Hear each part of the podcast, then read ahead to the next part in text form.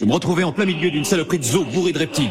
Et quelqu'un servait de l'alcool à ces abominations. D'ici peu, ils vont nous dévorer à belles dents. Yo l'équipage, c'est Captain Little, bienvenue à bord de l'Onoff. Aujourd'hui, je vais vous parler des Moonshiners. Bon, ça sonne un peu ninja comme ça, mais ça n'a rien à voir. Attachez vos ceintures, direction les États-Unis d'Amérique, tout juste avant les années 20. Ah, les années folles. Bon, je vous plante le décor, c'est un peu le bordel, faut avouer. Mais y a de quoi, on est à la fin de la Première Guerre mondiale, les Américains sont du bon côté vu qu'ils ont gagné en tant qu'alliés. Mais bon, ils ont envie de se changer les idées, euh, de profiter de la vie, de passer du bon temps quoi. Alors ça fait la fête et bien comme il faut. Un peu trop peut-être. Et il y a un petit problème d'alcool dans ce pays et ça fait un bail. Car déjà à l'époque des cowboys, on comptait énormément de saloons. Un saloon pour 300 habitants, ce qui était déjà pas mal à l'époque. Ça fait longtemps que ce fléau pèse sur le pays. Et les gens se plaignent du taux d'alcoolisme des citoyens.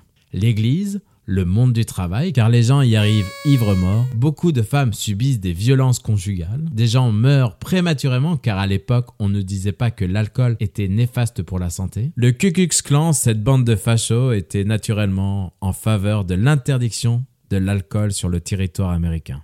Bref, rien que pour ce petit cocktail de raisons, les choses vont changer. Un texte de loi est rédigé puis approuvé par l'Assemblée. Il est mis en place le 16 janvier 1920 car ils ont peur que le pays n'évolue pas dans le bon sens. Hmm, ouais, je suis pas sûr de ce délire, mais bon, on va voir. Désormais, il sera impossible de vendre, consommer, respirer, compresser, diluer, évaporer, regarder et même transporter de l'alcool. C'est la prohibition.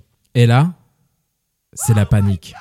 Tout le monde fait son stock, on est sur des records. Vendre 30 bouteilles de whisky en un jour, c'est du jamais vu. Certains restaurants de luxe ont tellement fait de stock qu'ils peuvent tenir 10 ans. Au fil du temps, les gens se sont transformés en James Bond de l'alcool. Des objets en tout genre ont fait leur apparition. Parapluie ou canne avec cachette incluse, bagues, broches, fausses montres, ceinture, on en trouvait même dans les sous-vêtements. Des bars clandestins voient le jour ainsi que des speakeasy, bars cabarets où l'on rentre par une petite porte dérobée.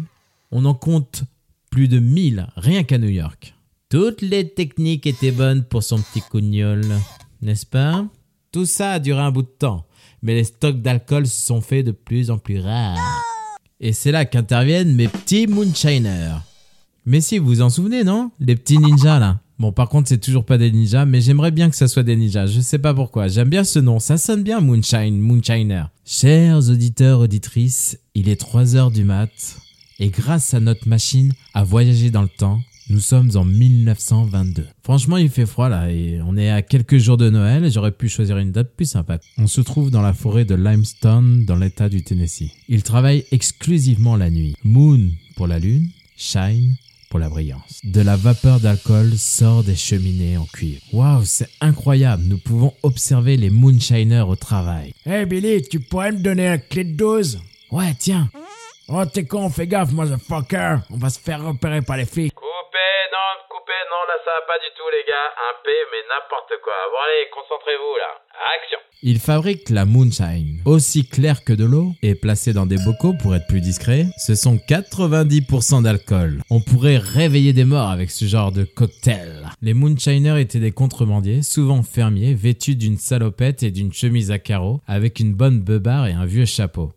Il travaillait étroitement avec les gangs qui étaient de plus en plus au pouvoir depuis le début de la prohibition. Surtout avec un jeune gangster du nom de Al Capone, qui lui-même était un bootlegger. Ce terme venait du fait que les passeurs mettaient des bouteilles dans leurs bottes bootlegs. Beaucoup de labos des Moonshiners ont été démantelés, détruits par les autorités. Certains se sont fait choper car ils sont passés d'une vie de fermier à vie de bourgeois en l'espace de deux ans. Car des gars s'achetaient des voitures de luxe, genre ça passe crème. Tout ça pour vous dire que ce sont des gens qui ont risqué leur vie, autant vis-à-vis des autorités ainsi que de leur propre santé, car ils utilisaient des produits toxiques et risquaient souvent que leur distillerie explose. Les Moonshiners ont toujours été des figures emblématiques dans leur région. Ils incarnent la résistance face à l'autorité et la volonté de vivre selon leurs propres règles. C'est les premiers punks à chiens finalement, non? La prohibition a duré 13 ans car en 1933, un nouveau texte de loi autorise de nouveau à consommer de l'alcool. Mais seulement l'alcool léger comme des bières à 3 ou 4 degrés max. Mais tout cela dure que un an avant le retour à la normale. De mon point de vue, les États-Unis ont voulu un contrôle total sur l'alcool, ce qui a provoqué des débordements et une montée de la violence dans d'autres domaines, la prostitution et l'apparition de nouvelles drogues. Alors oui, les années folles, mais pas si folles que ça en fait. Je sais pas si j'aurais voulu vivre à cette époque. Cependant, j'ai deux questions pour vous. Est-il interdit d'interdire ou finalement la vie, faudrait-elle pas la vivre avec modération tout simplement? C'était Captain Little au bord de l'Onoff. Merci d'avoir écouté ce podcast. Ciao